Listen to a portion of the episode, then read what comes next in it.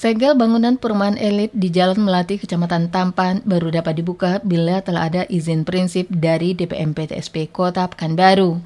Hal ini ditegaskan Kabit Pengaduan, Kebijakan dan Pelaporan Layanan DPM PTSP Kota Pekanbaru Kuarte Rudianto yang turut hadir dalam penyegelan bangunan elit. Dijelaskan Kuarte, DPM PTSP selaku pelaksana teknis sebelumnya telah berusaha melakukan langkah persuasif kepada pemilik bangunan, namun ternyata tidak mendapat respon. Bahkan beberapa peringatan juga telah disampaikan termasuk dengan memanggil pemilik bangunan.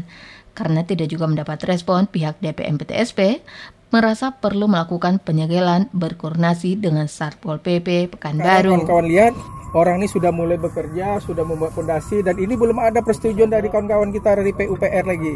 Kita sampai orang sampai bisa menunjukkan izin pelaksananya, nanti kita akan surati Satpol PP untuk pencabutan segel. Jadi kita sifatnya sebenarnya persuasif. Nah, langkah-langkah ini telah kita lakukan sudah peringatan pertama, kita panggil dengan peringatan kedua, kita panjang stiker di dalam membangun tanpa izin.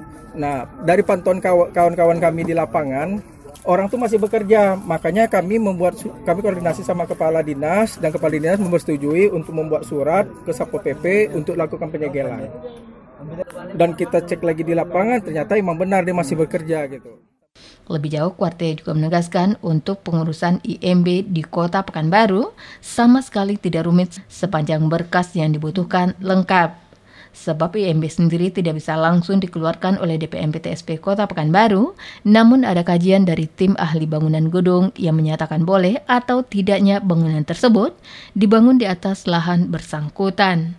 Desi Suryani, Tim Liputan Barabas, melaporkan.